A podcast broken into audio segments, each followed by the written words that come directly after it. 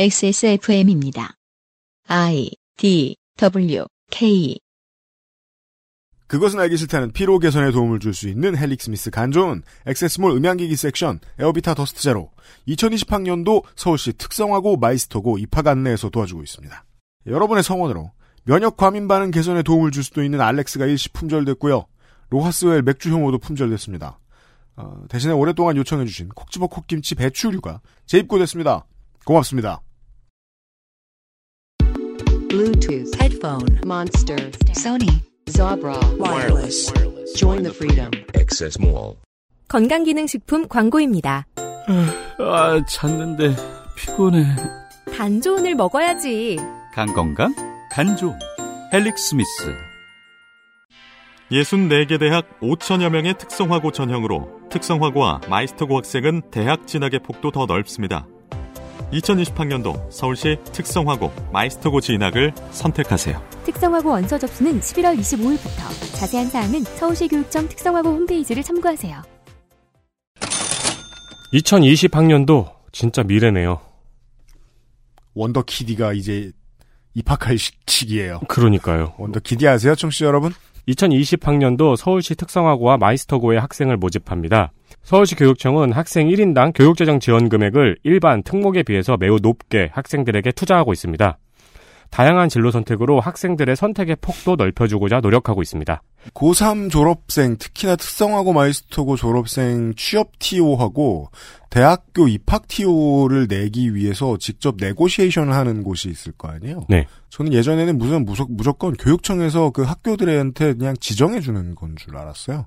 아, 그, 저, 교육부에서. 네네. 근데 지방 교육청이 돌아다니면서 내고하고 있더라고요, 실제로 대학교들하고. 영업 위조 일종의? 예. 자리 넣어달라. 네. 예. 뭘, 뭘 해줄지 모르겠지만 아무튼 뭐 리턴으로 뭘 해주겠죠? 예. 그래서 계속해서 자리를 늘리고 있는 것 같더라고요. 그 대학교에서 기업들이 하는 거하고 거의 똑같네요. 네. 이쪽 저쪽 노력하고 있네요. 맞아요. 서울시 교육청 특성화고 입학 취업 안내 홈페이지 하이잡 을 참고해서 장단점을 따져보세요. 2020학년도 특성화고 마이스터고의 원서 접수는 10월 말과 11월 말에 예정되어 있습니다. 네. 중학생 청취자 여러분 부모님들하고, 부모님 청취자 여러분 중학생들하고, 예. 지금 논의해 보실 때입니다, 한참. 네, 그렇습니다. 네. 이게 10월 말과 11월 말에 예정되어 있다면 아직 정확한 날짜는 나오지 않은 거네요. 10월 24일부터 특성화고, 11월에 마이스터고 일정이 있습니다. 11월 말에. 네. 네, 예정이 있으신 분은 지금 캘린더에 등록해 놓으세요. 네. 어, 그리고요, 어, 광고 끝나기 전에 하나만 더.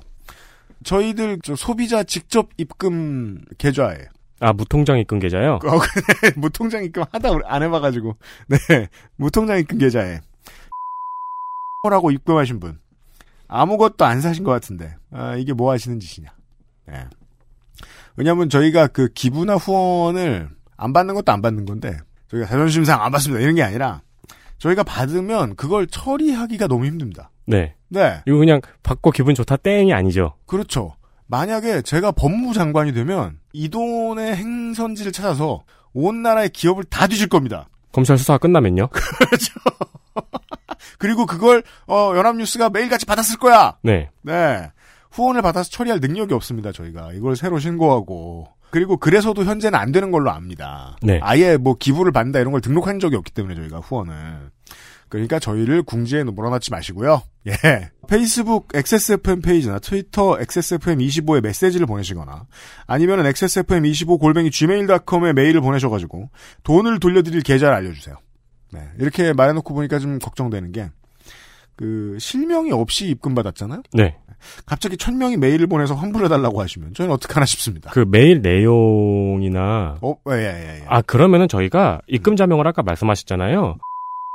라고 입금하신 분, 돈 받아가세요. 아니요, 아니요. 그거를 네. 삐 처리한 다음에 네. 그걸 암호로 써야죠. 아, 그렇구나. 알았어요.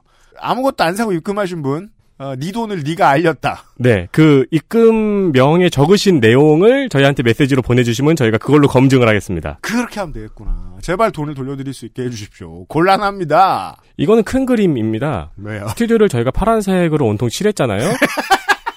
유피님은 공천을 받잖아요. 요게 걸릴 거예요. 안 받아요? 장관 안 하고요. 그냥 받을 수 없다는 겁니다. 후원을.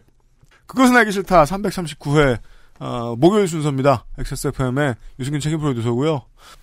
저 지금 중절모를 벗고 있는 윤세민 에디터고요. 아니 버킷의 뒤챙이 네. 옷 뒷깃에 쓸려서 소리가 나네요. 아 그래서 사운드가 났구나. 네. 네. 이번 주에는 저희가 음, 원래는 국감을 해야 되는데 저는, 저는, 결국 어, 마음을 먹지 못했죠. 되게 늦게 결정했죠. 어, 그리고 이번 주에는 못하겠다. 네. 아 네. 예, 조금 한 주만 달라. 아, 라고 스스로에게 그 쇼붙였죠. 그렇죠. 게다가 또 이번 주에부터 국감 방송을 내보내면 할 얘기가 없어요. 사실 그리고 국감이 이제 그 그날 문제 제기한 게 그날 끝나는 게 아니잖아요. 네. 예, 이어서 뒤에 계속 감사 때도 얘기가 더 나오고요. 그렇죠. 네. 게- 그리고 또 언론을 통해서 어, 이러이러한 문제가 어떻게 어떻게 해결됐다라고 그 해결되면은 의원실들이 홍보도 하지 않습니까? 공공기관들하고 그런 결과도 알려드릴 수 있으면 좋고 어, 결정적으로 지금 뭐 총평을 하자면 현재까지 봤을 때는 국감은 제가 국감 방송 시작하고 나서 가장 부실합니다. 19대 국회 끝날 때부터 저희가 국감 방송을 했었는데 그때도 이제 그 국회의 마지막 국감이었잖아요. 네. 그때보다 부실합니다. 그래서 저도 이제 노파심에 계속 보는데 불안감을 안고 근데 눈에 안 들어오고 자꾸 튕겨져 나가더라고요. 이건 뭐 XX도 아니고 말이에요. 어, 사과하세요. 그래서 다음 주에 김종민 의원에게 한 얘기가 아닙니다. 아, 여땡규 네. 위원장님이요. 그 다음 주부터 국감 방송을 시작합니다. 국감 방송이 사실 그 에디터의 표현에 의하면 선거보다 더 힘들어요. 네. 네, 선거 방송보다 힘들어서 저희들이 한 시간 개그릴 찬스를 쓰겠습니다. 토요일에는 개그릴로 찾아뵙겠고요. 어, 그 목요일과 금요일에 본방이 준비되어 있습니다. 이번 주에는. 뉴스 roundup History in the making. 그, 아, 우리의 청취자들이 많이 이 기계 그 신봉 사상에 경도돼 있어가지고요. 어, 기계가 나올 때만, 네. 예, 다른 코너 빨리 하라고 성화합니다. 그러면 각 문단의 첫째 줄만 읽을까요? 아니에요. 예를 들어 할 거다 할 겁니다. 네. 내가 오늘 할 얘기가 많습니다. 이번 주의 뉴스들에 대해서. 그럼 뭐야 짧게 안 하잖아요. 그렇죠. 예. 기만이잖아요. 그러니까 기만. 청취자분들 좀만 참으라고 얘기하는 거예요. 예. 이 방송도 방송이야. 기계가 하는 것만 방송이 아니에요. 뉴스 roundup입니다. 네, NBA가 중국 때문에 쩔쩔매고 있습니다. NBA 휴스턴 로켓츠의 데럴 모리 단장이 지난 4일 트위터에 자유를 위한 싸움 홍콩을 지지한다라는 문장이 쓰인 사진을 올렸던 것이 문제가 된 것입니다. 중국에서 이를 강하게 비난했고요. CCTV와 텐센트가 휴스턴 로켓츠의 경기 방송을 금지하겠다고 발표했습니다. 타오바오, 징동 등은 쇼핑몰에서 관련 상품의 판매를 중단했습니다. 중국은 여기 NBA에서도 미국 다음으로 큰 시장입니다. 모리 단장과 구단주 NBA까지 사과와 공식 성명을 냈습니다. 그러나 미국 내에서는 그 평소에 진보적인 태도를 취해온 NBA가 돈 때문에 납작 엎드린다는 비판도 있습니다. 우리 그 한국의 어 NBA 그 인터넷 커뮤니티 가봐도 비슷한 얘기 많이 하죠. 이런 선택적 정의는 곤란하다. 네. 이런 이야기들이 많이 나오다가 지금 어 어제부터 뉴스가 좀 달라진 게 예상했던 대로였습니다. 결국 정치 논리를 따라갈 것이다. 정치 논리대로 따라간다고 하면 NBA가 미국 정부의 말을 들을 수밖에 없는 상황이 올 것이다라고 생각했는데 좀 빨리 왔어요. 네. 그래서 애덤 실버 총재가 현재 지금 중국 관련된 문제에 대해서 어, NBA 관계자들이 내놓는 메시지에 대해서 제재하거나 그 어떤 겨- 권유나 규제도 하지 않겠다라는 얘기를 해서 사실상 중국 시장을 잃어버릴 것을 각오한 상황까지 음. 왔습니다. 그래서 다시 이제 NBA를 칭찬하는 어, 물결이 쇄도하는 중 그게 지금까지의 뉴스 흐름인데요. 이 소식을 그 시사 프로그램들이 좀 분석하기가 좀 어려워하는데 좀 정리를 해봅시다. 두 가지 얘기. 일단 중국에서의 NBA, NBA에게서의 중국, 그리고 미국에게서의 중국 이 두 가지 스토리죠. 네. 어, 중국 내 NBA하고 농구의 인기는 아까 뭐 에디터 얘기해 준 대로 어마어마합니다. 거의 지금 국기화 되어가고 있는데 이 지부는 얘기해 준 대로 현, 현 중국 농구협회의 야오밍 주석 거기는 회장을 주석이라 부릅니다. 네. 주석으로부터 비롯이 됩니다. 우리는 래퍼를 주석이라 부릅니다. represent 하죠. 그 사람. 2002년에 이 사람이 중국 리그를 떠나서 저 NBA로 들어오는데 시작부터 1라운드 1번을 받고 들어옵니다. 당시에 이미 중국 최고의 검증된 스타였고요. 아시아계 선수가 리그에 들어가는 일도 아직 하늘의 별 따기입니다. 네. 하승진 선수가 포틀랜드에서 몇 경기를 뛸 수 있었는가, 몇 분을 뛸 수 있었는가를 기억해 보시면 그렇습니다. 그 시절에 전체 1순위로 드래프트가 됐고 이 사람을 뽑은 팀이 휴스턴 라켓츠죠. 그리고 지금도 그 NBA 뛰는 도중에 부상이 발목을 잡지 않았다면 어, 미국 내 전문가들은 이 사람이 역대 최고의 센터가 될 수도 있었다라는 얘기도 서슴치 않습니다. 네. 그 자리에서 평가받는 샤키로닐도 그런 얘기를 합니다. NBA 커리어는 그래서 정말 성공적이었다고 평가를 할 수 있습니다. 중국은 국내 리그의 크기도 그 사이에 어마어마하게 커졌고요. 어, NBA의 인기도 끝없이 올라갔고 아직도 가라앉을 줄 모릅니다. 휴스턴 로켓츠의 저지는 원래 붉은색을 조금만 썼어요. 네. 파란색도 있었고 뭐 그랬는데 회색도 있었고 그랬는데 아, 진짜요? 네. 원래 그렇게 새빨간색이 아니었어요? 옛날 그 80년대 저지는 빨간색 노란색이었어요. 어. 휴스턴 로켓츠 팀 컬러가 그 야오밍 시대 이후에 아예 red one color 수준으로 바뀌었죠. 네. 아, 휴스턴은 NBA 내에서 중국 인민의 팀처럼 여겨졌습니다. 중국 입장에서는. 음. 되게 오랫동안. 지금도 그래요. 휴스턴의 중국 내 매출이 리그 전체에 낙수 효과를 일으키는 정도가 됐습니다. 중국계가 20% 전후로 살고 있는 샌프란시스코 등지에도 휴스턴을 따라서 어, 한자 저지가 등장합니다. 음. 중국인들은 끝없이 사줍니다. 중국 관영방송 CCTV가 생중계해주는 NBA 경기들은 알려진 바에 의하면 매번 천만 명 이상이 시청을 합니다. 텐센트 시청자를 합하면 그거보다 늘어나겠죠. 그리고 농구를 안 보시는 분들의 상식으로는 미국 선수들은 미국 농구화만 신을 것 같지만 드웨인 웨이드나 클레이 탐슨 같은 미래 명예 전당급 선수들은 수천만 달러 계약을 맺고 중국 업체 신발을 신습니다. 리닝이나 안타라는 업체를 들어보신 적이 있으신가요? 최근에 너무너무 무서운 속도로 크고 있습니다. 근데 모든 브랜드의 신발을 다 중국에서 만들 텐데. 요즘은 베트남도 많이 만들고요. 네. 어, 중앙아시아로도 많이 갔습니다. 우리나라에 갑자기 매년 유명 선수들이 프로모션 행사로 들르거든요. 예전보다 많이. 네. 그 이유도 중국을 반드시 가기 때문에 남는 날 여기 오는 겁니다. 그리고 설날이 되면은 Chinese New Year 프로모션을 한 달여를 진행합니다. Lunar라고 안 해요. Chinese라고 합니다. 그때 워싱턴이나 골든스테이트나 특히 휴스턴 같은 팀들이 한자 저지를 입고 뛰는 날들이 많죠. 미국 빼고 최대 시장입니다. 이걸 오늘 저희가 녹음하는 기준으로 그 저희 휴일에 녹음하고 있는데 오늘 아침 아담 실버 총재의 입장문으로 공식적으로 이 리그의 VVIP에서 끌어내린 겁니다. 이 나라를. 시사로 돌아오겠습니다. 작년 겨울에 화웨이 사태가 있었죠. 12월 초였습니다. 그 화웨이 부회장을 어, 북미 대륙에서 체포했던 이유가 대이란 제재 금지를 네. 위반한 혐의 뭐 이런 얘기였는데 이것 때문에 양국이 양국의 갈등이 어, 무역과 기술 전쟁에서 시작이 됐단 말이에요. 그 한복판이죠. 이제 1년이 지났습니다. 문화와 관련된 갈등도 자리하게 되었다는 의미로 보시면 좋겠습니다. 어, 관련된 돈이 그 미국과 중국 사이에 민간 교역이 가장 많이 일어나는 분야 중에 하나에서 이런 균열이 간 거예요. 네. 실제로 NBA 리그에서 안 풀리는 미국 선수들이 중국에 가서 벌어들이는 돈이 어마어마합니다. 음. 스테판 마버리 같은 경우에는 구장 앞에 자기 동상 생겼죠. 그러니까 앞으로 점점 우리가 지금 프리미어리그나 NBA에서 볼 수 있는 스타급 선수들이 중국으로 가서 중국 리그가 흥할 거라는 예상도 조심스럽게 있었죠. 네. 팬들은 시사에 관심 없던 세계인들이 그제서야 아 중미 간의 갈등이 이렇게 심하구나라는 걸 이번 주에 알았을 수 있다는 거예요. 이 순간에 NBA 총재의 한마디는 중국 팬들에게 그리고 미국 정가에게 엄청 중요했을 거고 사전 교감이 있었죠. 미국 국회가 NBA를 어마어마하게 공개, 공개 비판하는 방식으로요. 미국에게 있어서 NBA는 갑자기 국가 안보의 방패처럼 보이는 순간이 왔습니다. 이번 주에. 상당히 많은 프로스포츠 이벤트가 가진 본성에서 기인하는데요.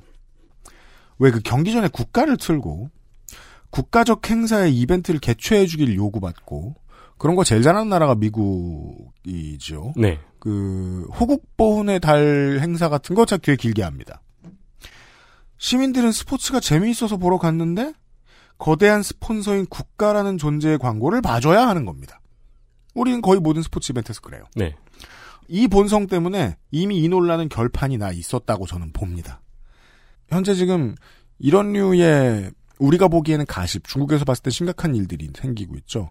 휴스턴 팬들이 어, 중국 내 휴스턴 팬들 중에 어떤 뭐 블로거나 이런 사람들이 중국 국기를 불태우는 영상 이런 거 올렸다가 어, 진짜요? 공안에 잡혀가는 사건이 어제 있었어요. 오. 무섭죠? 그 양반 어떻게 됐을지. 그쵸. 네. 어, 중국이라고요. 네. 그리고 예, 인민의 팀처럼 됐다니까요. 휴스턴 로켓츠가 그 팀의 팬들이 중국 내에서 무슨 실수들을 저지르고 다닐지 이게 앞으로 세계 여론에는 어떠한 영향을 끼칠지 모르겠습니다. 미중 무역 갈등 측면에서는 모르겠다는 거예요. 이게 문화를 건드려 놓으면 문화를 향유하던 사람들까지 이 시사에 관심을 가지게 된다고요.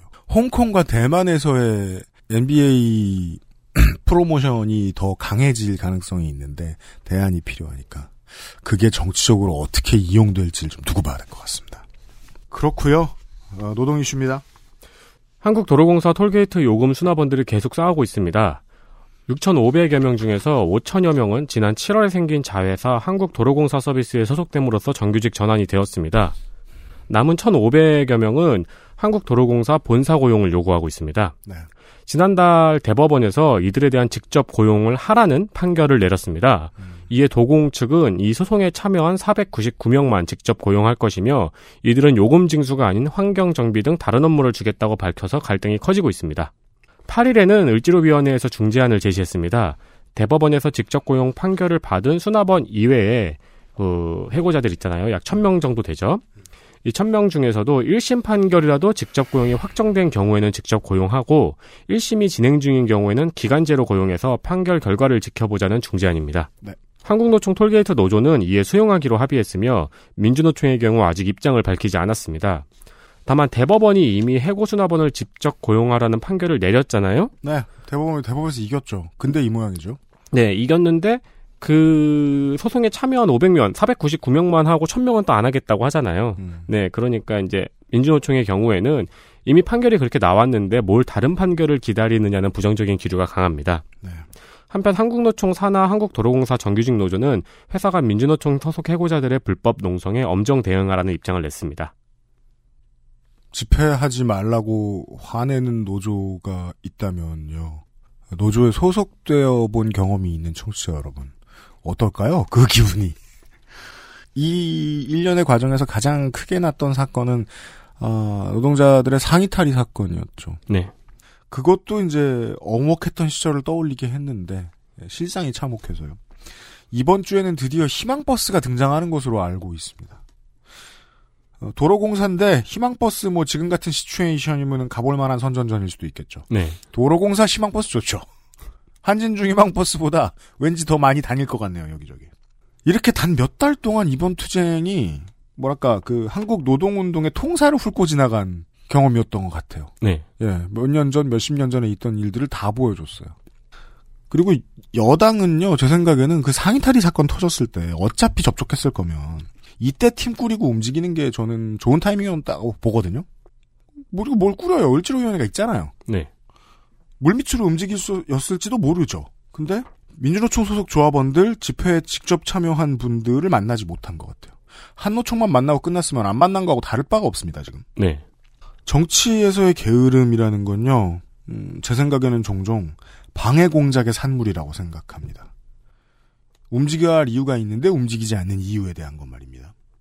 이번에는 그 공작이 무엇일지 제가 좀 궁금합니다. 이번에 주목할 장면은 도공 본사에 어마어마하게 크게 걸렸던 너무 힘들어요. 농성 그만 걸게. 음. 보셨습니까, 청취자 여러분? 너무 힘들어요. 농성 그만으로 검색하시면 나옵니다. 정규직 노조원들이 다른 소리를 내지 못하도록 위에서 아래로 지령을 내려보내는 시스템이 공고하다는 뜻입니다. 본사에 그렇게 커, 커다랗게 농성하지 말라는 걸개가 노동자들의 이름을 가지고 깔끔한 모양으로 걸릴 수 있다는 건 위에서 아래로 노조에게 노조의 움직임을 지시해 줄 수 있는 시스템이 있다는 거예요. 이 메신저 역할을 저는 한국노총이 한 것 같다는 추측을 하고 있는데 이거 추측 아닙니다, 솔직히. 여당 측 인사가 가도 다른 모든 정부안, 다른 모든 노동시장에서의 정부안에 역행하는 이 상황을 어떻게 설명합니까? 그게 아니면. 도피아라는 단어도 등장합니다. 도공에 대해서는요. 아주 오랫동안 또아리를 틀고 모든 개혁을 막아내는 세력을 부르는 말입니다. 보통 땡피아라고 부르면 그렇잖아요. 네. 더 무서운 건요. 여당이 중재안을 지금 내밀었다는 건데 저는 이 타이밍이 아주 마음에 안 듭니다. 국토교통위의 도로공사 국감이 여러분이 들으시는 시간에서 오늘입니다. 사장의 국회 출석이 코앞이에요. 근데 중재안을 여당이 인제 내놔요. 이제까지 안 하다가. 음. 왜 이래요? 원래대로면 사장이 이런 일 없이 출석을 하면 의원들이 홍구형을 내요. 그리고 그림을 그리죠. 네. 그 그림을 보여준 다음에 그 다음에 중재안을 내고, 내고 의원들이 떠들고 중재안 냈다고 이번 주말부터 나서는 게 그림이 맞을 것 같은데 사장 면봐주기 하는 것도 아니고 야당 시절의 을지로위원회와 여당이 된 이후의 을지로위원회의 성격이 조금 바뀐 것 같다는 말씀을 제가 드린 적이 있을 겁니다. 일단 존재감이 많이 사라졌죠.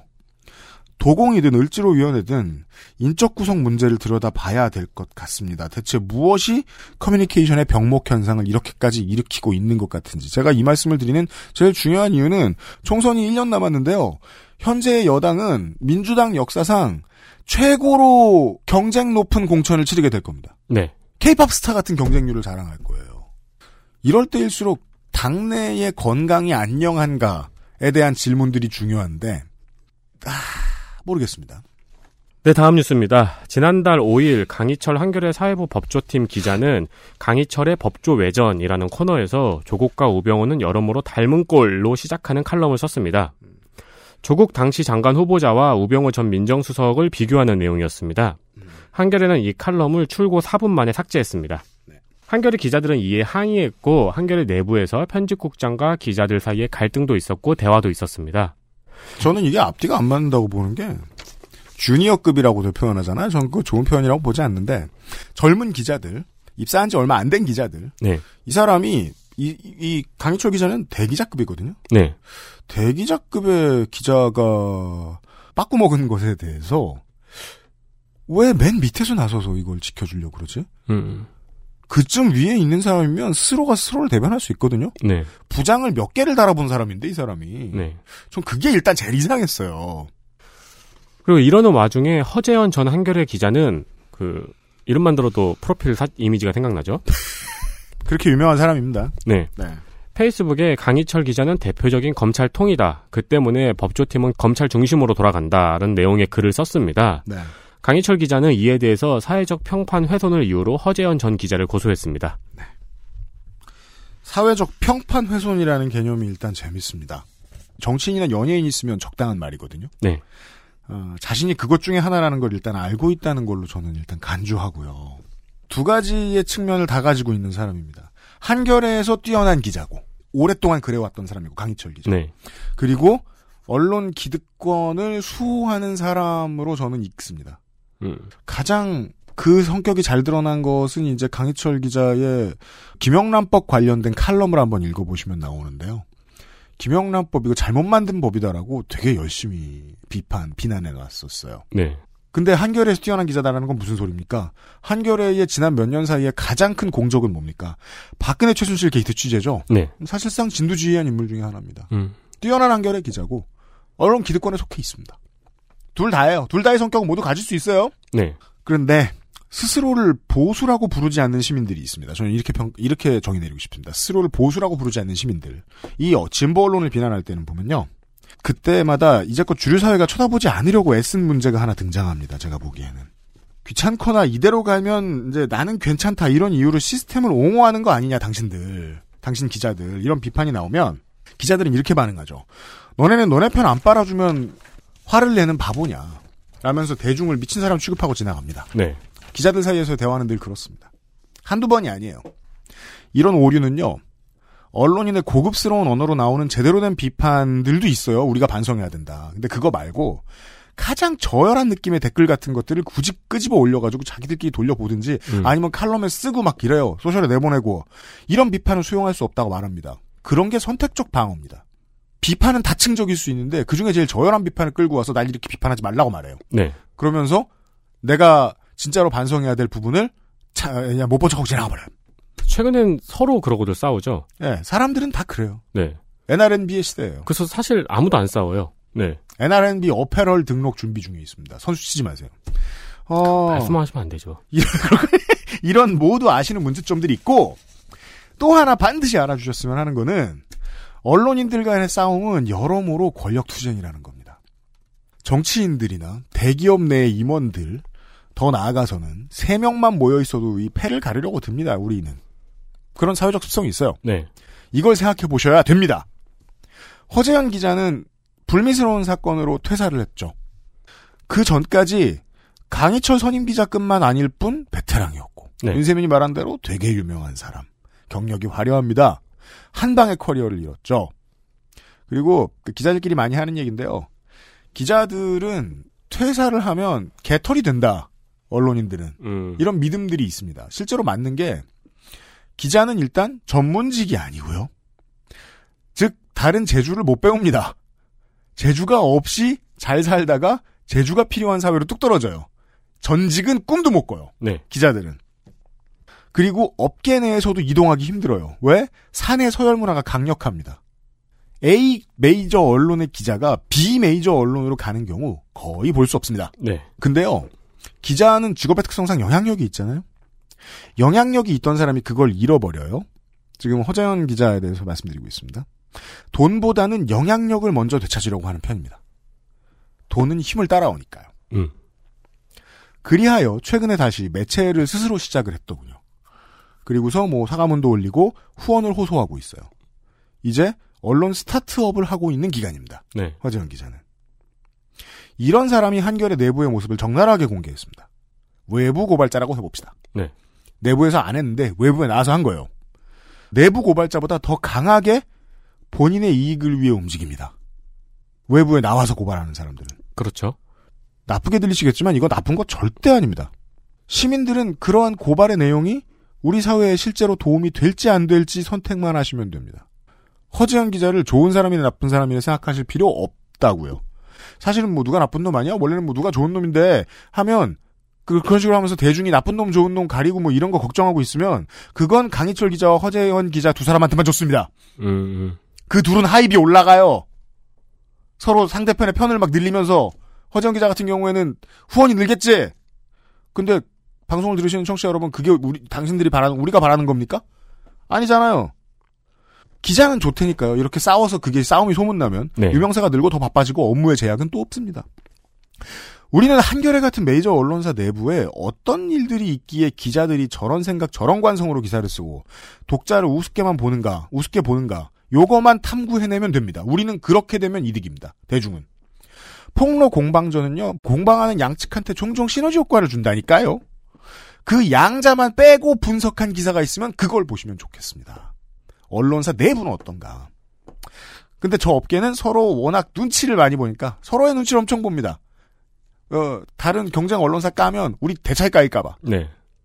그러니까 그런 분석 기사는 안 나오겠죠, 뭐. 그리고 사석에서도 많이 또 친하잖아요. 이쪽 업계는. 예, 저희가 할 수 있으면 해볼지 싶은데 이런 얘기가 좀 안 나올 겁니다. 그래서 허재영 기자가 무슨 말을 하는지 한번 지켜봐 주시고 그 외에 그 양쪽 기자에 대한 감정적인 판단을 자제하시면 그게 제일 좋겠다. 네. 건의를 드립니다. 마지막 어, 기사 기사는 빨리 할 수 있습니다. 네, 고시원 옥상에서 술을 마시던 두 50대가 술 먹고 싸웠습니다. 아 이런 사회 기사 다룬다 우리 좋죠? 네. 왜냐하면 아니 뭐 뭐 뭐 뭐 진보 언론 뭐 이런 데가 왜 이런 사회 기사 다루고 뭐 그냥 강도 살인 이런 거 다뤄요. 자꾸 이렇게 얘기하죠. 네. 아니 그걸 다뤄야 먹고 살 거 아닙니까? 그게 저희들이 하는 PPL 코너하고 똑같은 거예요. 고유정 맨날 다루고 음. 이춘재 맨날 다루고 그거 왜 그럴까요? 5천만이 매일같이 알아야 될 사회 이슈라서 광고 시간입니다. 모객 시간이에요. 네. 이해해달라는 말이 아닙니다. 하겠다는 의지입니다. 저희도 가끔 예 언론임을 가장한 모객 시간 누가 누구와 싸움이 났습니다. 네, 사실 이건 뉴스가 아니죠. 어젯밤 저희 집 편의점 앞에서도 싸웠는데요. 어, 두 50대는 유 씨와 정 씨인데요. 유 씨가 정 씨에게 A형인 사람 중에선 사기꾼이 많은데 너는 사기꾼 기질이 있다고 말을 했습니다. 이 말을 들은 정 씨가 분노해서 유 씨를 맥주병으로 내리쳤습니다. 맥주병. 네. 이런 식의 실로 가식 없는 일검은 사실 사기꾼의 기질은 아닌데요. 네 맞습니다. 군인 기질이죠. 군인 비하. 어, 유 씨는 맞았죠, 맥주병으로. 네 네, 맞고 나서 치료비를 요구했습니다. 그렇죠. 하지만 정 씨가 이를 거절했습니다. 네. 그러자 유 씨는 정 씨를 소주병으로 내리쳤습니다. 어 A형 놈. 네. 한 명은 소주병, 한 명은 맥주병입니다. 네. 서울중앙지법은 맥주병으로 내리친 정 씨에게는 징역 10월에 집유 2년, 소주병으로 내리친 유 씨에게는 징역 8월에 집유 2년을 선고했습니다. 그렇습니다. 이로써 우리는 맥주병의 공격력이 더 높다는 결론을 얻을 수 있습니다. 그렇습니다. 그리고요. 아까 두 사람 싸운 사람이 뭐라고 했죠? 뭐 때문에 시비가 난 거죠? 혈액형이 그런 것을 보니 성격이 나쁘구나. 네. 격분했습니다. 네. 바르게 한번 판단해 봅시다. 앞에 전제를 빼고 넌 성격이 나쁘구나. 이랬어도 맥주병이 나갔을까요? 전 그렇게 생각이 들지 않습니다. 네. 그럼 내가 A형인 게 싫었던 걸까요? 아닙니다. 차별이 싫었죠. 그쵸. 네. 우생학은요. 내가 안 낀 상태에서 얘기하는 우생학은 즐거워요. 그런 게 있대, 그런 게 있대. 모자라대, 뛰어나대. 내가 끼죠? 그러면 나는 차별주의자. 아니면 그 피해자 중에 하나가 됩니다. 반드시. 아, 우생학을 조심합시다. 너무 많아요, 요즘에도. 그런가 봐. 음. 뉴스 라운드업이었어요. XSFM입니다. 건강기능식품 광고입니다. 아, 잤는데 피곤해. 간조온을 먹어야지. 어, 간 좋은? 응, 간 좋은. 간 건강 및 스트레스로 인한 피로, milk thistle과 홍경천 추출물이 함유된 간조온이 도움을 드릴 수 있어요. 간 건강, 간 좋은. 헬릭스미스. 필터 교환이 필요 없는 공기청정기. 반가워, 에어비타 더스트 제로.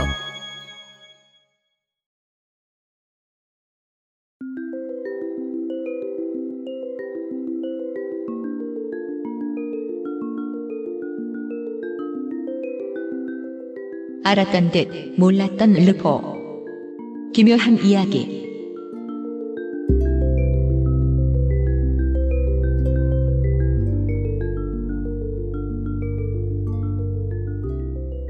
지난 시간에 다음번에 올해의 마지막 기묘한 이야기에서 뵙겠습니다라고 제가 인사를 잘못한 것 같기도 합니다.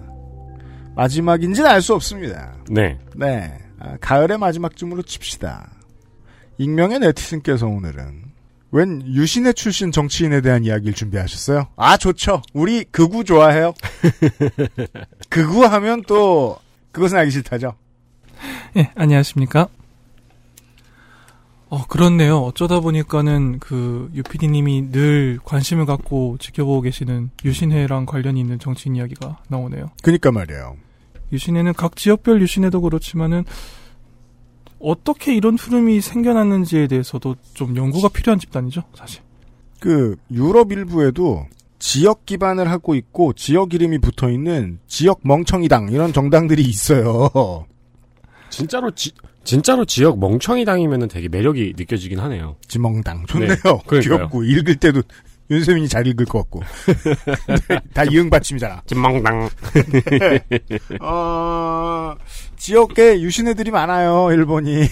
그렇죠. 그러니까 지난 시간에도 이야기가 나온 겁니다만 아직까지 시대 정신을 유신해 두고 있다는 게 게다가 이게 뭐 한국에서도 왜 유사하게 뭐 몇월 유신 이런 게 있지 않습니까? 그게 아니라 이들이 말한 유신은 정말 메이지 유신이기 때문에 한국에서 박정희의 유신 있잖아요. 예. 그 유신의 이름을 붙이면 어 죄송합니다. 일본 유신의만큼 될 수도 있겠네. 어떤 거예요? 그러니까 의석도 얻고 아. 음. 예 어느 정도 지지세도 얻고 왜냐하면 우리는 그 당혹스러운 사례를 친박 연대를 통해서 경험한 적이 있습니다. 아, 네. 있었군요. 예. 근데 일본은 그런 것과도 달리 정말 특정한 개인이나 특정한 집단이 아니라 메이지였다는 시- 메이지 시대 정신에 대해서 이렇게까지 향수를 느끼고 노스텔지를 느낀 사람이 많다라는 게 흥미롭기도 하고 두렵기도 하고 그렇죠. 아니 참 무슨 흥선 대원당 이런 거 없잖아 우리나라에는. 어, 저도 머릿속에 그거 생각했는데. 흥선 대원당? 이러면서. 대한제국당. 아 이거 닮은 당 하나 있네요. 아 그렇게 되네. 아, 이름이 바뀌었다니까요? 아 네. 네. 그게 우리 당- 고정당 이렇게 네. 흥선대원군이 그렇군요. 그러니까 그게 그 당시 시대 정신이었을 수는 있지만 그걸 현재에 되살려서 어떻게 지금의 현대 국가를 어떻게 해보자라는 어프로치는 잘 없지 않습니까? 그러니까 네. 말입니다. 근데 그게 지금 일본에서는 진행 중인 거죠. 음. 그런 정당과 관련이 있었던 사람에 관한 이야기입니다. 네. 2014년 10월 31일 일본 중의원 본회의 질의 중에서 당시 차세대당 의원이었던 스기타 미오 의원의 오늘의 주인공입니다. 발언 중 일부를 들어보시겠습니다. 이 스기타 미오 의원이라는 분이 예전에 일본 유신회를 통해서 정계에 입문했던 사람이지요. 네. 일본의 당명은 참 다이나믹하네요. 차세대당. 차세대당이라 하면 그 차가 자민당에 흡수될 때까지는 2018년인데요. 그게 아, 마지막으로는 일본의 마음을 소중히 하는 당 뭐 이런 이름을 가지고 있었던 왜 당명으로 그런 일을 한지 모르겠어요. 차가 두 대면은 입당을 못 하나요? 아, 그, 어, 부자당이네요. 그러니까요. 네, 또 뭐- 차수집가당. 또 뭐가 있었더라. 국민생활 제1당 이런 것도 있었고, 그러니까 슬로건을 당명으로 그냥 가져가 버리는 거예요. 음, 음. 아, 이번에는 우리가 좋아했던 게 바로 그 N국. 네. NHK로부터 국민을 지키는 당. 아, 예, 있었죠. 아, 예, 과거에 있어요. 있군요. 아, 예, 있죠, 있죠. 예, 그런 풍조가 있지요. 지금 현재 진행형으로 있죠. 그러니까 슬로건을 당명으로 하는 거. 알기 쉽다는 것도 있고, 워낙 그 아무래도 화제성이 있어야지 투표에서 표를 받으니까요. 선거에서. 음, 네. 차세대당 의원, 당시 이 당시 당정은 차세대당에 있던 스기타 미오 의원의 발언 중 일부를 들어보시겠습니다. 당시 일본 내각이 제출한 내각이 제출한 법안이었는데 여성의 직업 생활상의 활약 추진에 관한 법률안 일본 여, 일명 여성 활약 법안이란 게 있었습니다. 이 내각이 일본에서 여성이 직업 생활상에서 이렇게 활약을 할 수 있도록 그 장려하고 추진하는 법안을 국회에 냈어요. 그래서 중의원, 그 상원 하원으로 치면 하원이죠. 중의원 본회의에서 국회의원이 내각을 상대로 이 법안이 왜 만들어졌습니까? 어떤 의도입니까? 라는 질문을 하는 맥락에서 이러한 발언이 나왔습니다. 네. 사, 사실 설명을 좀 드리자면 보통은 이게 이제 여성에만 여성에게만 좋은 그러니까 여성에게만 쓸모 있는 법안은 아닙니다. 이런 경우 이런 법안들이 네. 다양한 이유들이 있겠지만 예를 들면 이런 법안의 꾸러미들은 육아를 하는 사람들의 노동 경력 단절에도 도움이 되고요. 네. 음, 한국에는 요새 그, 저, 중앙에서도 그렇지만, 저, 지방에서도 관련된 조례들이 많이 쏟아져 나오고 있고, 아, 뭐, 저희 사례도 있네요. 우리 지금 유면상 PD가 재택근무를 하고 있어요. 그, 출산을 했기 때문에. 네. 6개월 재택근무를 하기로 저희가 결정을 했는데, 저희 회사가 이제 그런 경우가 이번이 처음이래가지고. 근데 제가 그 참고했던 것은 경상북 도청이 지금 어 육아 휴직을 하려던 사람들을 대상으로 그냥 그러지 말고 그 집에서 할 수 있는 일들을 집에서 하고 그 일이 있을 때 출근해라. 음. 라는 방식으로 최장 6개월까지 음. 예, 그 업무를 할 수 있, 업무를 집에서 돌볼 수 있도록 육아를 하면서 그렇게 하기로 했더라고요. 그게 그래서 그걸 참고해 가지고 우리 유면상 PD 아빠도 네. 예, 그렇게 하기로 했거든요. 네. 지금까지 뭐 전혀 문제가 없어요. 지금 뭐 그- 동양은 혹시 들어보셨나요? 어떤지? 그럼 죽으려 그러죠. 뭐.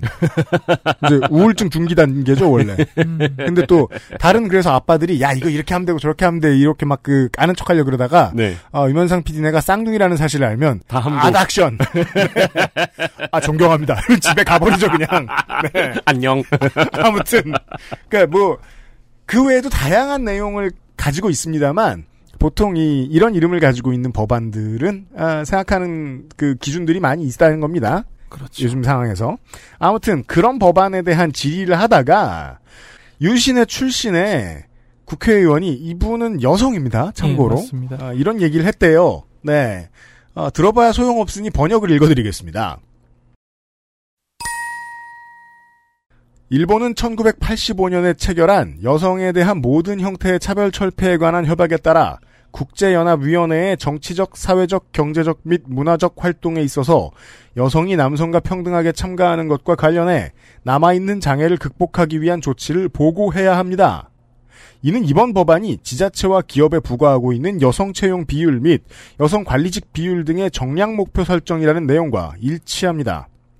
국제연합의 권고를 받았기 때문에 이 법안을 만든 것입니까? 굉장한 말투죠. 그러니까 예. 이, 이 나쁜 짓을 한 지시한 게 국제연합이야라는 말투잖아요. 아, 그렇군요. 어... 이 법안과 흔히 말하는 여성 차- 차별 철폐 조약 그리고 이를 바탕으로 책정된 남녀 공동 참획 기본 참획 마- 예, 맞습니다. 참가 참여죠? 기, 네, 참가 기획 정도로 네. 생각하시면 됩니다. 참획 기본법과의 관계를 질문하고 싶습니다. 원래 일본은 남녀의 역할 분, 분담을 분명히 정하고 아, 저 뭐 부동석 뭐 유별 뭐 이런 네, 얘기하는 거죠 지금. 남녀 유별 같은 명시죠. 그러니까. 어, 아이고. 원래 일본은 남녀의 역할 분담을 분명히 정하고 네. 이를 바탕으로 여성이 소중히 여겨지며 what? 글쎄요. 저도 살다가 여성을 소중히 여겨본 적이 있는데 이를 바탕으로 했는지는 기억이 안 납니다. 이 재밌냐 시작부터 이를 바탕으로 여성이 소중히 여겨지며 여성이 세계에서 가장 빛나는 국가였습니다. 예, 여기서 잠깐 설명이 필요하겠네요. 네네. 예, 당시 아베 정권이었는데 지금도 아베 정권이죠. 언제까지 아베 정권일까요? 마치 그 어, 추석에 참치 선물 세트 같죠? 예, 예, 아닌가 했는데 또 계속해서 아베 정권이죠. 예. 아베 정권은 아시다시피 한 번 집권을 했다가 건강상의 이유와 여러 가지 정치적인 이유로 퇴임하고 난 다음에 2012년이었던 걸로 기억합니다. 화려하게 부활을 하지요. 네. 그때 2차 아베 정권이 진, 이 정권을 되찾았을 때 아베 신조 총리가 내세웠던 굉장한 슬로건들이 많은데 그 중에 하나가 여성이 빛나는 사회, 여성이 빛나는 국가, 여성이 빛나는 일본을 만들겠다라는 거였습니다. 네. 당시에는 여성 정책을 전면에 내세우지 않으면 집권은 당연히 불가능한 정도까지는 와 있었으니까요. 그러니까 뭐 일본이. 2010년대에 집권하겠다고 뭐 한국으로 말하면 대통령, 일본어로 네. 말하면 총리 대신 하겠다고 거기 나온 사람이 뭐 이런 캠페인 안 걸고서 무슨 표를 얻겠다는 거예요. 네, 그건 불가능하니까요. 네. 그래서 일본일 여성이 빛나는 사회로 만들겠다라는 게그 당시 굉장히 중요한 슬로건이었습니다. 자민당의. 자민당의 특히 아베 신조 총리의 이 스기타 미오 의원의 질의의 이 발언은 아베 신조 총리의 목표는 이미 예전에 일본이 달성하고 있었던 모습이다 오해하게 만들지 말라라는 일종의 반박 같은 겁니다 뉘앙스가. 음, 아, 그니까, 남녀는, 유, 그니까, 뭐, 그, 유신애에 대해서 잘 모르신다면, 그리고 뭐, 그냥 아주 러프하게만 비유를 하자면, 예. 정치적인 위치가 아마 뭐, 김순예 씨나 이현주 의원 정도 되는 인물 같은데, 음. 그보다 조금 덜 유명하거나, 예. 그랬던 것 같은데, 이 당시에. 예. 그런 여성 정치인이, 예. 어, 전통적으로 남녀가 유별하다. 그 안에서 여성이 소중하게 여겨져 왔다. 예. 그렇기 때문에 일본은 여성이 그런 의미에서 빛나는 사회였다. 재미있습니다. 예. 네. 우리가 아무리 수구보수 꼴통이라고 놀리는 경우에도 여성 의원들이 이런 말을 하는 경우를 한국에선 보기 어려워요. 그리고 이런 식의 슬로건에 대해서 이런 식의 반박을 하는 경우가 있나요? 예를 들어서 정의로운 사회를 만들겠다라고 하는데 한국은 이미 정의롭습니다.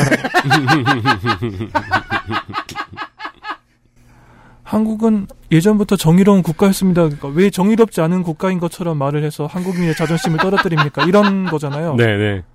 딱 그 뉘앙스지 않습니까? 정치인이 이런 말을 할 수 있나 놀라운 발언이었죠. 그러니까 우리는 원래 여성이 빛나는 국가였다. 그 다음이 더 재밌네요. 여성이 빛나지 않게 된 것은 냉전 체제 이후 남녀 공동 참회계 이름 아래 전통과 관습을 파괴하는 넌센스에 불과한 남녀 평등을 추구한 것에 기인합니다. 음. 즉 여성이 그 전에는 그 LED가 있다가 LED가 없어진 이유가 어 차도를 벗고 사회생활을 하고 음. 그랬기 때문이다. 라는 것이 이 지금 사회생활의 정점에 있는 어, 국회의원의 말. 게다가 참 뭐랄까 아이러니컬하죠. 보통 일본의 우- 우익 정치인들이 요즘 일본은 문제다라고 이야기할 때 기준점을 두는 건 전후입니다. 전쟁 전에 일본은 아름다운 국가였는데 그 전쟁 이후에 일본의 국가의 정- 아름다운 정신이 무너졌다 이런 식으로 이야기하는데 이 여기에서는 냉전 체제 이후라고 찍어놨죠. 전 세계적으로도 여성 인권의 상 진, 진작은 냉전 체제쯤 왔어야 된다는 거죠. 음. 전후보다 한 타이밍 늦었죠. 음. 냉전 체제 이후에 일본이 받아들였던 사회 조류가 일본 사회를 이렇게 망가뜨렸다라고 이야기하고 싶은 거죠. 와. 어, 그- 전 이쯤 되면 확 말씀하세요. 조류 덕분에 정치인을 하고 계시지 않나요? 그거죠. 남녀가 정말 유별한 일본의 과거의 전통이었다면은 여성 국회의원이 국- 중의원 본회의에서 발언하기 쉽지 않았을 텐데 그거는 생각하지 않는 거죠. 네. 자기가 온 위치까지가 사회의 진보의 끝인 거죠. 내, 내가 제일 경계선에 서 있는, 예. 90년대 이거는 저는 지금 우리 방송의 청취자 여러분들 한 분도 빠짐없이 이상하게 여기실 수 있을 거라 생각해요. 90년대 이후죠. 지금 얘기하는 시기, 시기가. 네. 그렇죠. 90년대 이후부터 여자들이 너무 설친다라는 말을 하고 와, 어떻게 이래? 당연한 이야기지만 일본의 중의원 본회의의 발언은 기록이 남습니다. 그러니까 우리가 보고 있죠. 예, 국가가 망하지 않는 이상 이 기록이 영원히 남을 거예요. 네. 그런데 이런 발언을 당당하게 하고 있는 겁니다. 놀라운 더 중, 장면이었죠. 예, 예. 그 배경 지식이 정말 중요할 것 같습니다. 유신의 출신의 여성 정치인이 하고 있는 말이라는 겁니다. 이 다음 문장이 하이라이트네요. 남녀 평등은 절대로 실현될 수 없는 반도덕적인 망상입니다.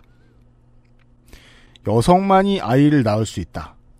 이 당연한 사실에서 눈을 돌리는 정책을 지속해온 결과 남성뿐만이 아니라 당사자인 여성까지도 여성만이 아이를 낳을 수 있다는 것을 부정적으로 인식하는 사회가 되어버리고 말았습니다. 일단 어, 현상 인식은 하고 있네요. 남녀 모두 아이를 낳는 것에 대한 리스크는 알고 있다. 리스크를 깨닫게 만든 것이 문제였다는 식이죠. 그렇죠. 이게 다 몰랐는데. 네, 이게 힘든 일이라는 인식을 하게 만들었다. 네. 남자들은 몰랐는데. 네, 심지어 여성들까지도 이게 힘든 일이라는 걸 알게 만들어 버렸다.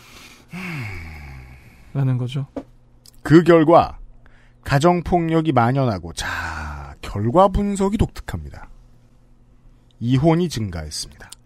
사회가- 어 저기요 저기요 이거 이거 이거 이거 물론 뭐 우리가 지난 시간에 너무 위험한 얘기를 듣다 보니까 이 정도는 유도 아니다라고 생각할 수 있는데요.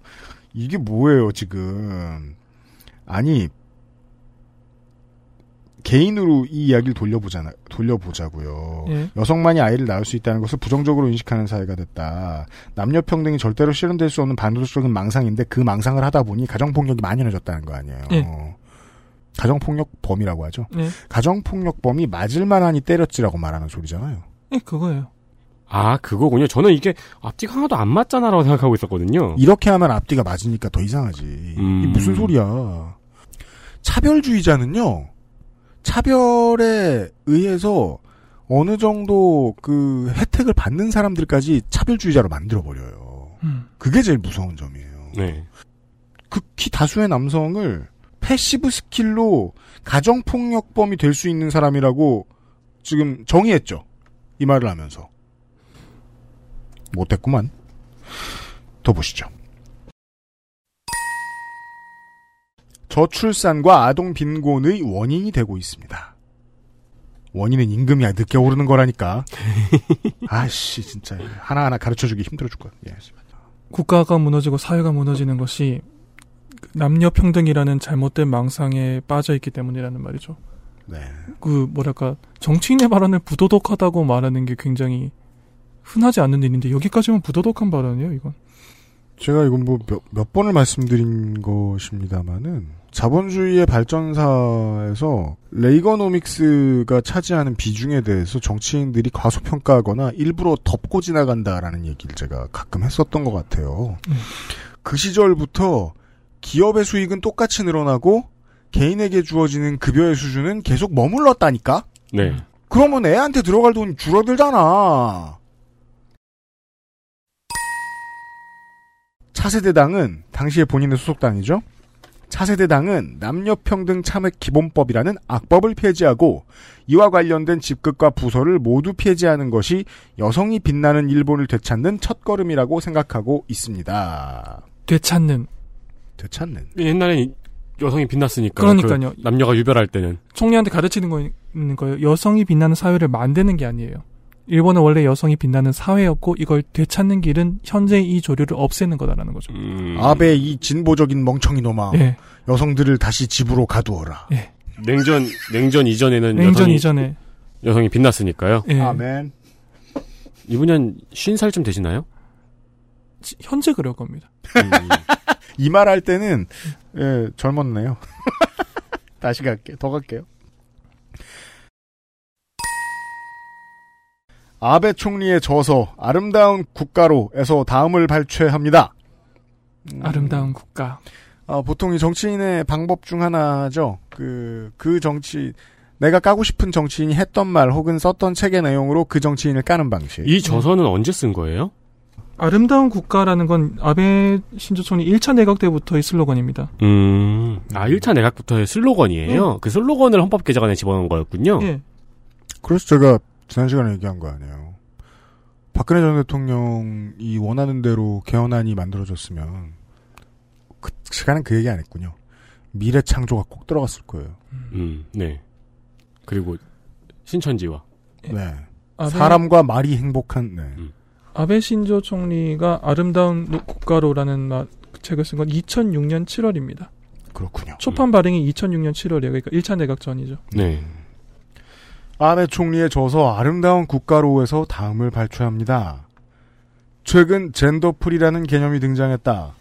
생물학적인 차이와 문화적인 배경을 모두 부정하는 radical한 사고를 내포하는 일본제 영어다.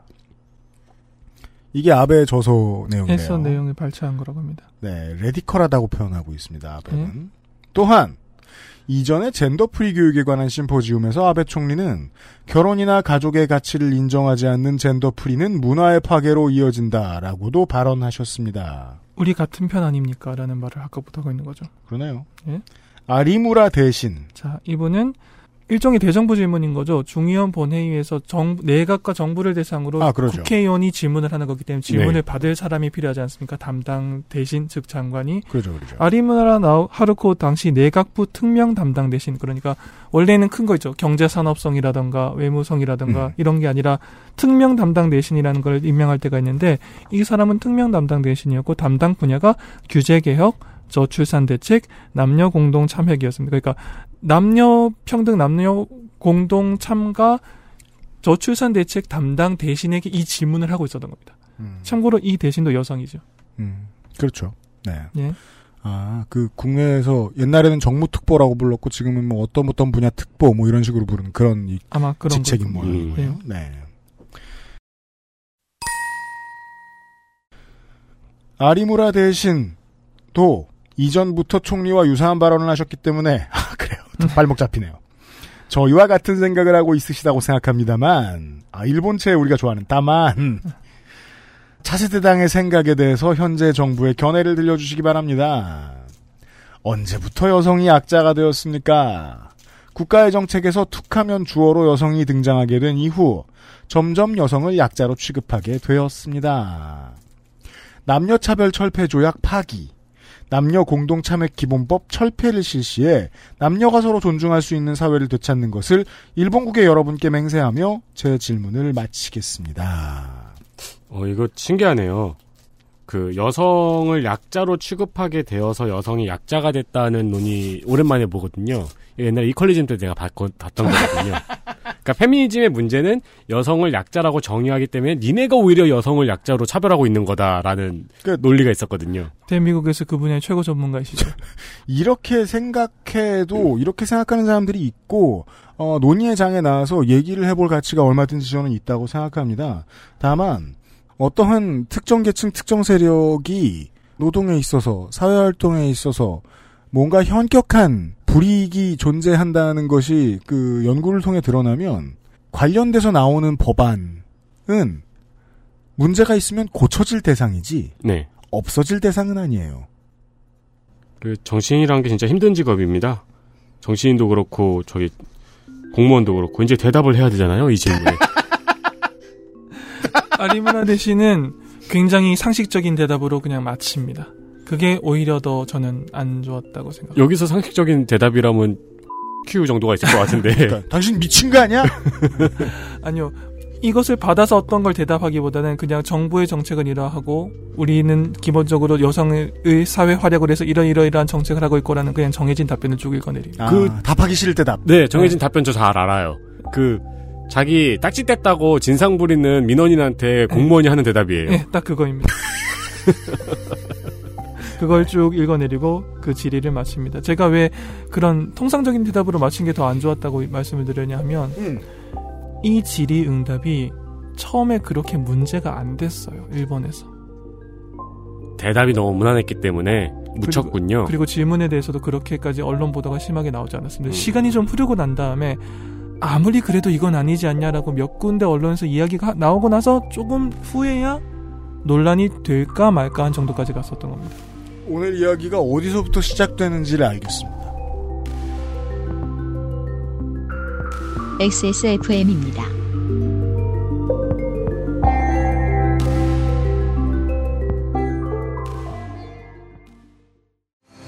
파티셰는 뮤지컬 배우는 비주얼 MD는 통역사는 기능사는 오래 배울수록 실전을 경험할수록 더 많은 기회를 얻을수록 가치가, 가치가 올라갑니다. 올라갑니다. 지금의 삶을 배웁니다. 2020학년도 서울시 특성화고 마이스터고 진학을 선택하세요. 특성화고 원서 접수는 11월 25일부터. 자세한 사항은 서울시 교육청 특성화고 홈페이지를 참고하세요. 필터 교환이 필요 없는 공기청정기. 반가워. 에어비타 더스트 제로.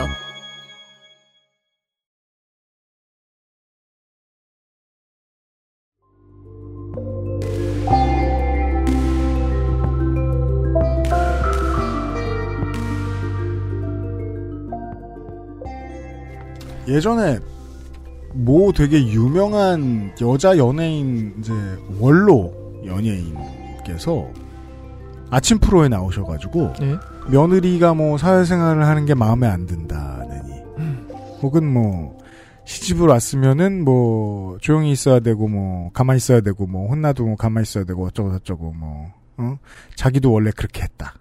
심지어는 일변 남편의 폭력을 옹호하는 것 같은 말씀까지 하시고 그러는 걸 제가 아침 TV 프로그램에서 본 적이 있어요. 예.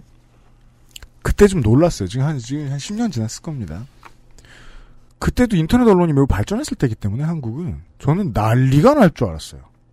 아무 소리도 안 나오는 거예요. 한 기사가 만 개 정도 쏟아진다거나 예. 사퇴하라고. 그런 일은 없었습니까? 예. 익성에 투자한 거 밝히고 막. 그럴 줄 알았는데 아무도 신경 안 쓰는 거예요. 일단 그래 이 프로를 아무도 안 보나 보다. 1 하고 이 얘기가 귀를 번쩍 뜨이게 할 방법이 없나 보다 지금 사회가. 음. 이 생각 정도를 했었던 기억이 납니다. 그런데 10년 전이면은 10년 전 정도라고 치면은 아무리 멀리 잡아도 21세기네요. 네. 그랬어요. 네. 어, 사회가 지금도 미친 듯이, 미친 듯한 속도로 바뀌고 있잖아요. 예. 네. 몇 년 전 얘기 되게 과거 같죠? 음. 그런데요. 2014년에 일본 중의원 본회의에서 여성에 대한 모든 형태의 차별 철폐에 관한 협약 파기를 주장하는 발언이 나왔습니다. 국회의원 입에서. 네. 이걸 어떻게 비유해야 될까요? 비유할 게 없죠.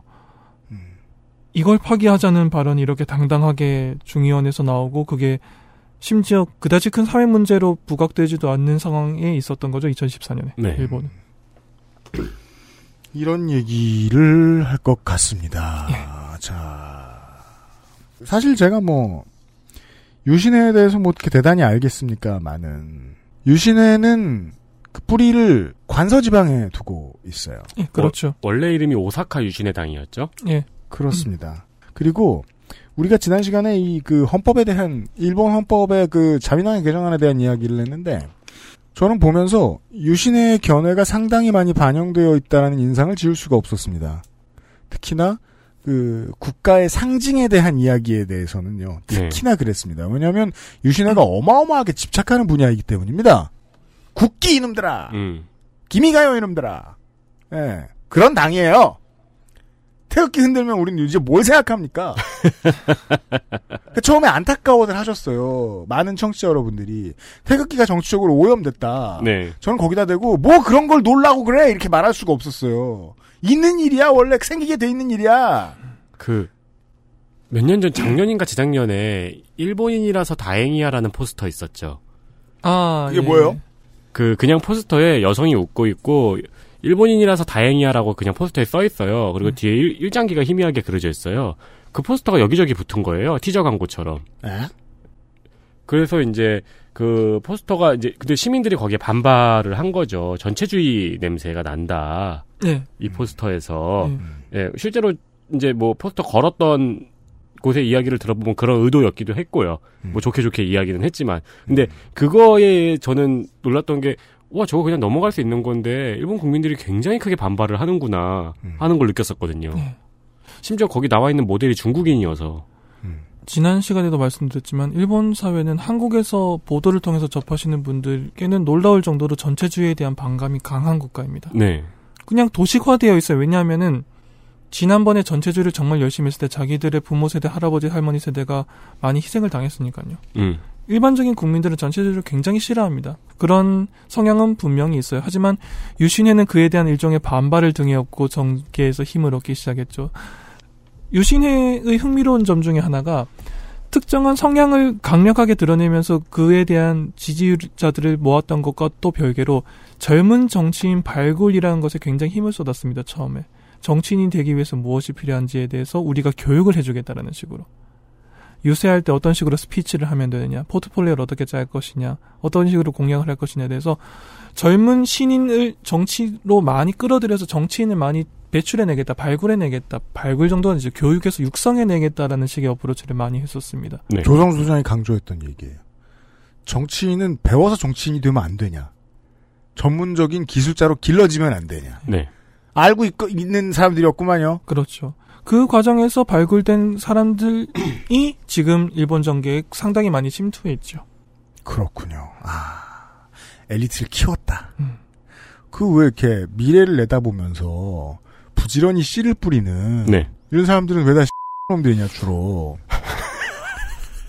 그러니까 씨가 바라하는 사람들이냐. 네. 아니 지금 삼성 장학금 받고 엘리트가 된 사람들 때문에 우리가 이 고생이 뭐예요 지금 우리나라가. 음. 아 근데 일본 유신에는 의석수가 꽤 되네요. 네, 꽤 참의원에 됩니다. 16석, 중의원에 11석이네요. 그렇게 무시할 만한 정당은 아닙니다. 게다가 그게 지역 의회로 내려가면 더 심해지죠. 네, 더 많아지네요. 더 많아지죠. 그렇습니다. 스기타 미오 의원은 원래 일본 유신회 후보로 중의원 선거에 출마해서 2012년 12월에 초선에 성공한 사람이었습니다. 그 다음에 일본 유신에도 우여곡절이 있었기 때문에 그 분당을 거쳐서 2014년 이 발언을 할 당시에는 이시하라 신타로 잘 아시죠? 이시하라 신타로 전 도쿄 도지사가 주도해 창당했던 4세대 당의 당적을 두고 있었던 겁니다. 그렇군요. 4세대 그, 당을 뭐, 대표하고 있었던 그 대표에서 발언을 한 거죠 이때. 네. 그 왜 갈라져요? 이렇게 물어보실 필요 없습니다. 최근에는 그 윤서인 작가와 변희재 씨가 싸워요? 거의 네. 우와. 왜 그래 남의 불행에 어, 그. 어, 원수가 되셨죠? 어 그래요? 네. 뭐 보는 순간 아 뭐 올 것이 왔구나 이런 생각이 좀 음. 들었는데 예예 예. 극우 내에서 어 마이크로하게 분당이 잦아요. 음. 네. 좁은 공간에서 첨예한 대립이 있는 거죠. 그 음. 노선 경쟁을 꼭 좌파만 하는 것도 아니더라고요. 음. 네. 아 그럼요. 그랬습니다. 그런데 스기타 미오 의원은 지금 청취자 여러분께서 들으신 이 질문이 있고 몇 달이 지나서 2014년 12월 14일에 개최된 중의원 총선거에서는 낙선합니다. 당연하죠. 2개월 뒤네요. 예. 2개월 뒤에서 낙선합니다. 그래서 원외 활동에 주력하게 됩니다. 이때부터 조금 이야기가 심각해지기 시작했죠. 그래요. 초선 의원이었을 때 이 정도까지 뭐랄까 누가 봐도 과격하지 않진 않잖아요. 그러니까 저희가 지금 뭐라고 해야 될까요? 누가 봐도 과격하죠. 예. 남녀 평등은 망상입니다라는 말을 반박을 해야 될 필요도 없잖아요. 네. 반박이 필요할지도 않아서 지나갈 정도의 말을 국회에서 하는 국회의원이 의석을 잃었습니다. 그래서 원외 활동을 해야 돼요. 그러면은 어떤 식의 미션 이 사람에게 주어질까를 살펴보는 것도 의미가 있죠. 원외 활동. 원외 활동. 정치가로서의 꿈을 접은 건 아닌데 그렇다고 이제 와서 뭐 다른 직장으로 돌아가거나 가정으로 돌아가거나 하진 않는데 정치가는 계속 할 텐데 국회의원은 아니게 되었습니다. 그런데 일본은 또 한국이랑 다르게 중의원 선거가 언제 나올지 몰라요.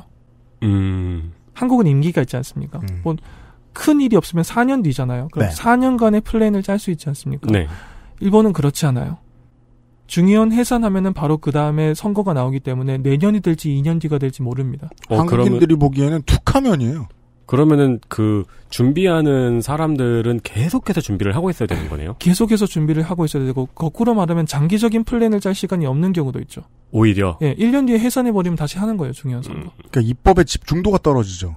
지구력이 사라져요. 예, 그리고 원외 활동도 똑같습니다. 원외 활동도 지구력이 상실, 상실됩니다. 달리 말하면 1년 뒤가 될지도 모르고 길다면 2년 뒤가 될 짧은 텀 안에서 성과를 남겨야지 다시 입상할 수 있어요. 네. 국회로. 물론 짧은 임기의 장점도 있겠지만 우리 같이 그 상대적으로 긴 임기를 가진 선출직 공무원을 그- 그렇게 뽑는 제도의 국가에서 봤을 때 임기 짧은 곳의 정치인들을 보고 있으면 무슨 그 강원랜드에 처음 온 사람들 같아요. 신이 났어요? 그 문가를 서성여요. 아. 음. 쉬지 않고.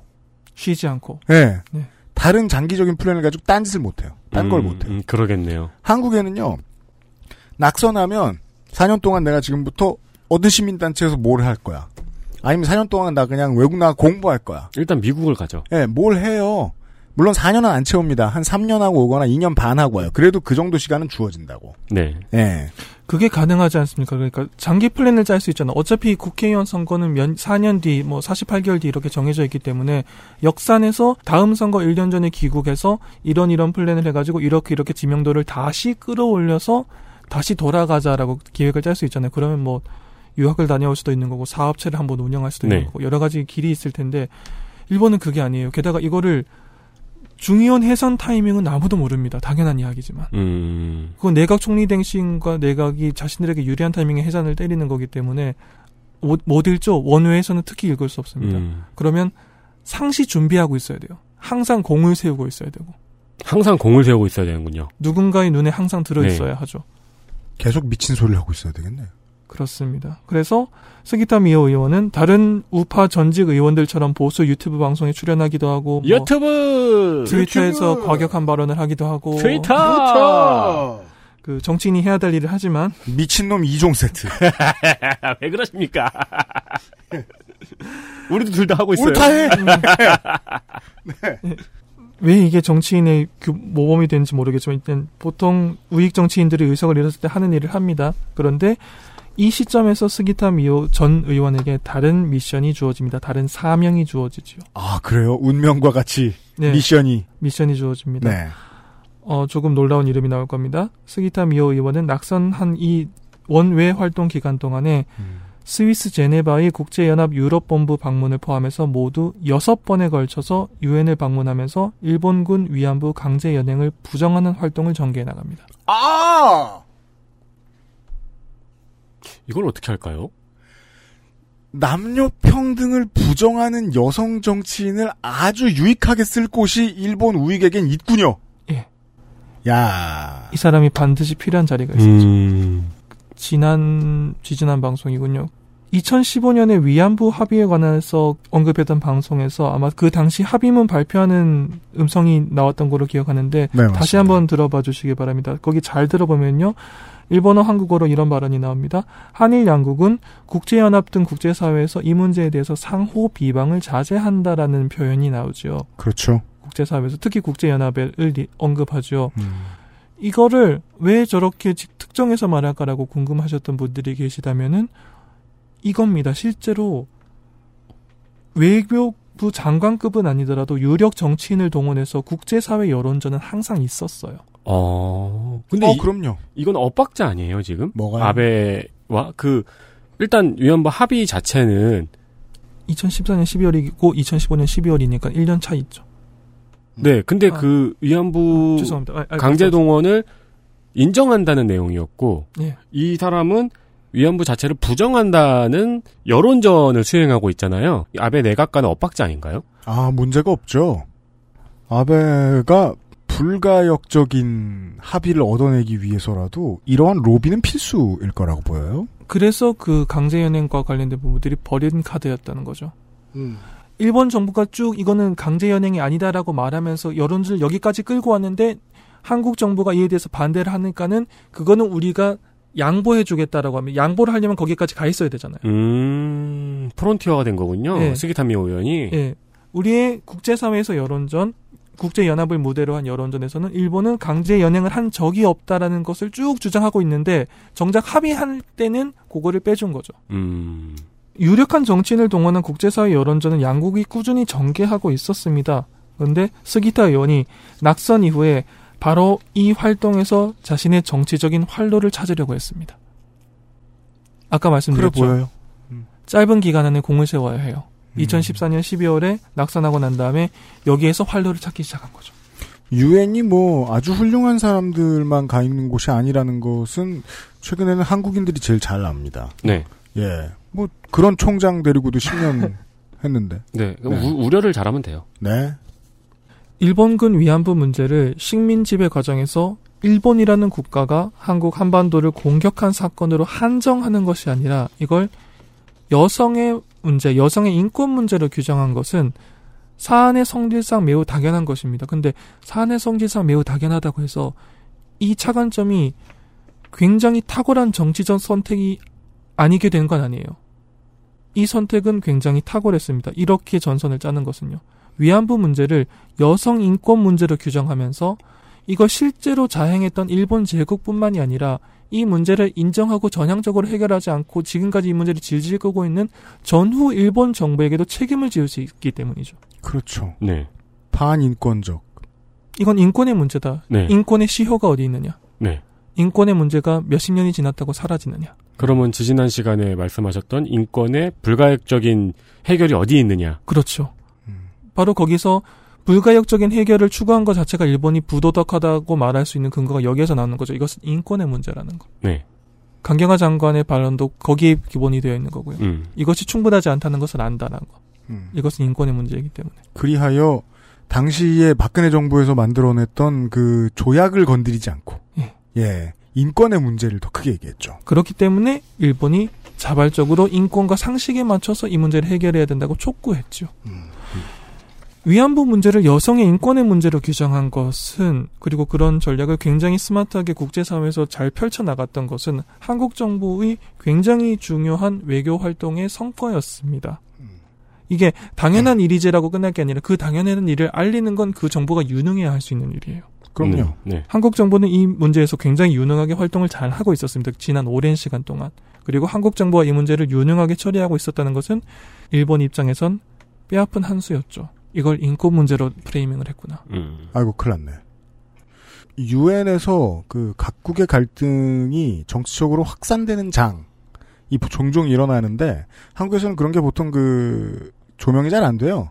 근데 지금 한국이 3자가 보기에 제3자가 보기에 요즘 그걸 되게 엄청 열심히 하고 있단 말이에요. 도쿄 올림픽에 환경 문제 프레임으로 엄청난 공격을 퍼붓고 있어요. 심지어 효과를 지금 보고 있어서 일본은 죽을 맛입니다. 음. 예, 한국의 이 공격 때문에. 음. 그걸 어디 어느 무대에서 해야 되는가요? 어, 유엔에서요.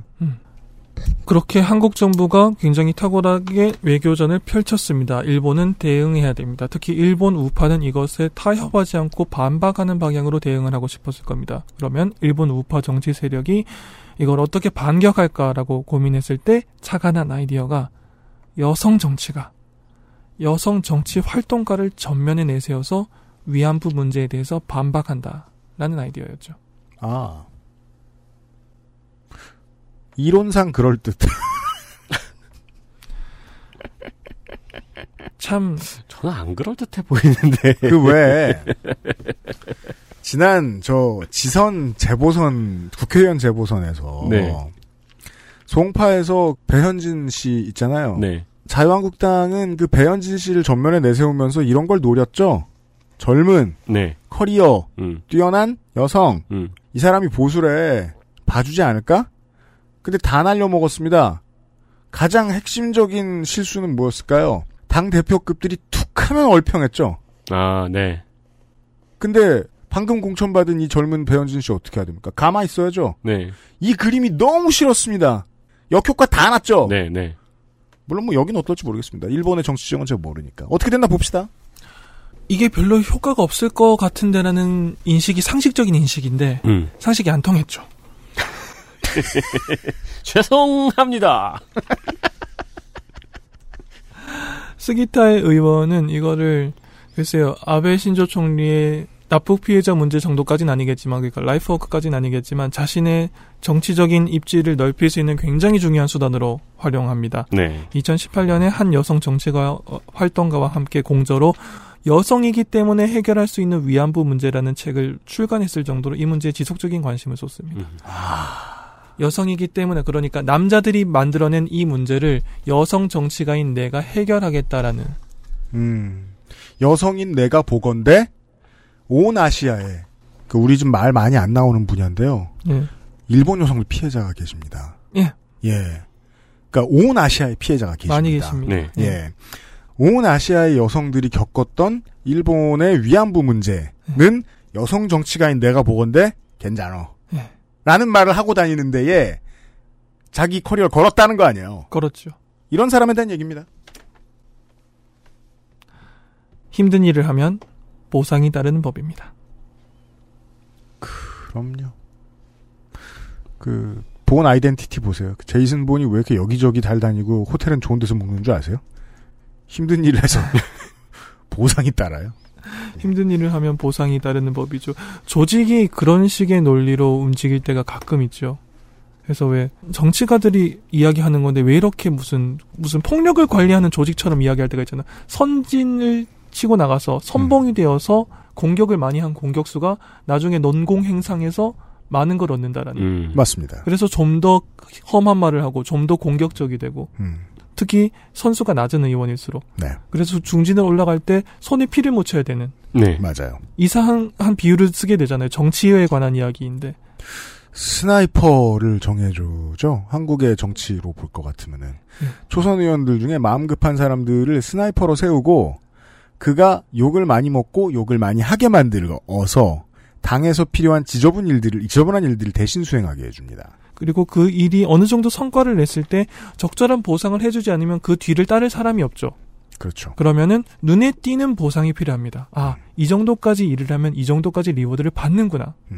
2017년 9월 29일 스기타 미오 의원은 자신의 트위터를 통해서 자유민주당의 공천을 받아 중의원 선거에 출마한다는 사실을 밝힙니다. 자, 제가 이현주 의원과 비교했던 이유가 이겁니다. 이 사람이 왜 최근에 삭발을 했을까요? 자민당의 공천을 받습니다. 2014년 12월 이현주 의원도 자민당의 공천을 받는 거로 지금 착각하는 분들이 많이 있죠. 아무튼. 스기타 미오 의원을 보세요. 2014년 12월에 낙선했습니다. 그 다음에 그 직후부터 남들이 하기 어려워하는 활동, 이 활동이 일본 국내에서도 누구나 환영할 만한 활동이라고는 생각하지 않아 주셨으면 좋겠습니다. 그렇지 않으니까요. 네. 굉장히 뭐랄까 이렇게까지 할 수 있냐라는 비판이 당연히 따라오는 활동입니다. 힘든 네. 일이에요. 힘든 일을 했습니다. 그랬더니만은 3년 지나 3년도 지나기 전에 2017년 9월에 보상이 따라왔죠. 당선이 제일 신기하네요. 이런 이 지금 아까 말씀하셨던 그 남녀 평등 정책의 이용과 폭력을 증가시켰다는 예. 발언 있잖아요. 예. TV 조선에서도 보도를 했었네요. 예. 아, 진짜요? 네. 근데 이 분명히 상대 후보는 이 발언을 가지고 네거티브를 했을 텐데 그렇죠. 당선이 됐다는 게 신기하네요. 그런데 국회의원 배지를 달아줄 수 있는 방법이 있어요. 뭘까요? 자민당에서 비례대표를 공천해버리면 돼요. 아. 무슨 리스도 들어갑니다. 굉장히 큰 걸 줬어요. 비례였군요. 굉장히 큰 걸 줬어요. 그러니까 공천이라 한게 아니라 그냥 배지를 달아준 거예요. 음. 자민당의 지지율을 보면은 앞번호는 배지죠. 네. 네. 네.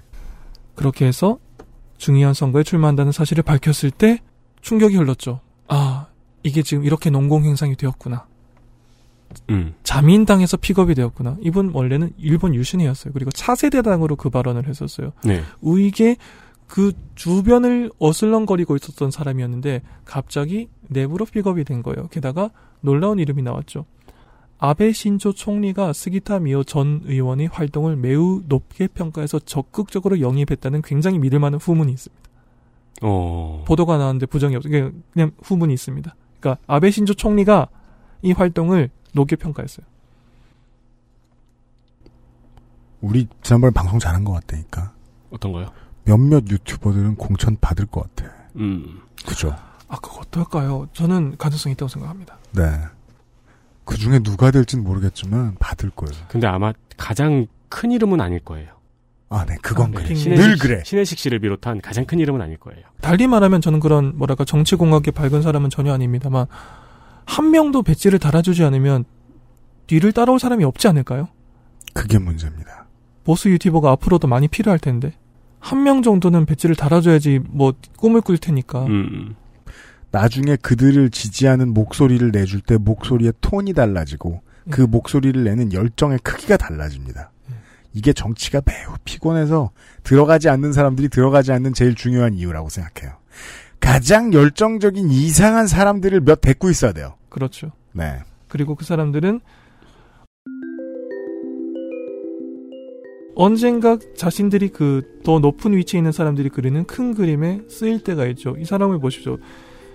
일본 유신의 출신으로 입문했어요. 그 다음에 분당 여러 가게 겹치다가 차세대 당이 오래 가리라고 누구도 생각하지 않았어요. 그 당에서 그냥 과격한 소리 한 번 했습니다. 낙선했어요. 그 다음에 전체 크게 봤을 때 극우 세력, 우익 세력이 필요한 위치가 있었는데 거기 적세적소에 한 번 쓰임이 있었어요. 음. 보수의 주류로 픽업이 됐죠. 차 두 대를 팔고. 신데렐라 스토리죠. 어, 그러네요. 아, 여기까지 그러네요. 가면. 네. 신데렐라 스토리죠. 네. 그렇게 스기타 미오 의원은 자민당 비례대표 공천을 받아서 당선되고 2선째를 기록합니다. 이제는 여당 의원이 됐습니다. 여당의 재선 의원이 되었습니다. 이제는 여당의 재선 의원이 된 스기타 미오 의원이 이 다음에 물론 그 항상 과격한 발언을 하기 때문에 특히 트위터나 이런 유튜브 주변에서는 항상 화제를 몰고 다니는 사람이에요. 음. 화제를 몰고 다니는 사람 있지 않습니까? 네. 그랬는데 이 다음에 일본 사회 전체의 주목을 받은 것은 좋은 의미로든 안 좋은 의미로든 주목을 받은 것은 시간이 좀 흐른 뒤인 2018년 8월, 7월 정도였습니다. 우리나라에도 보도가 많으네요. 2018년 7월. 이때 스기타 미오 의원은 일본의 월간지 신초 45라고 하는 월간지에 이- 의 2018년 8월호에 호수가 그 한 달 빠르니까요. 2018년 8월호에 이런 제목의 기고를 합니다. LGBT 지원은 과도하다. 어, 미리 좀 이야기를 드리자면 어, 신초 45라는 월간지는 이제는 폐간됐고 그 이유는 알려주실 것 같고요. 예. 그 월간지의 시장 탑 일본 같이 인구 많은 나라의 출판 시장에서 월간지 시장의 탑이라면 어마어마한 규모였을 거예요. 예. 이었던 월간지였습니다. 과거형이죠. 네. 여기까지 목요일에 그것은 알기 싫다였습니다. 아, 내일 이 시간에 어, 그 거대한 일본의 월간지를 무너뜨린 스기타 미오 의원의 한 편의 글을 읽어보도록 하지요. 20시간만 기다려 주십시오.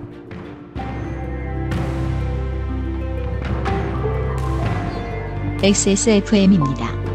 I D W K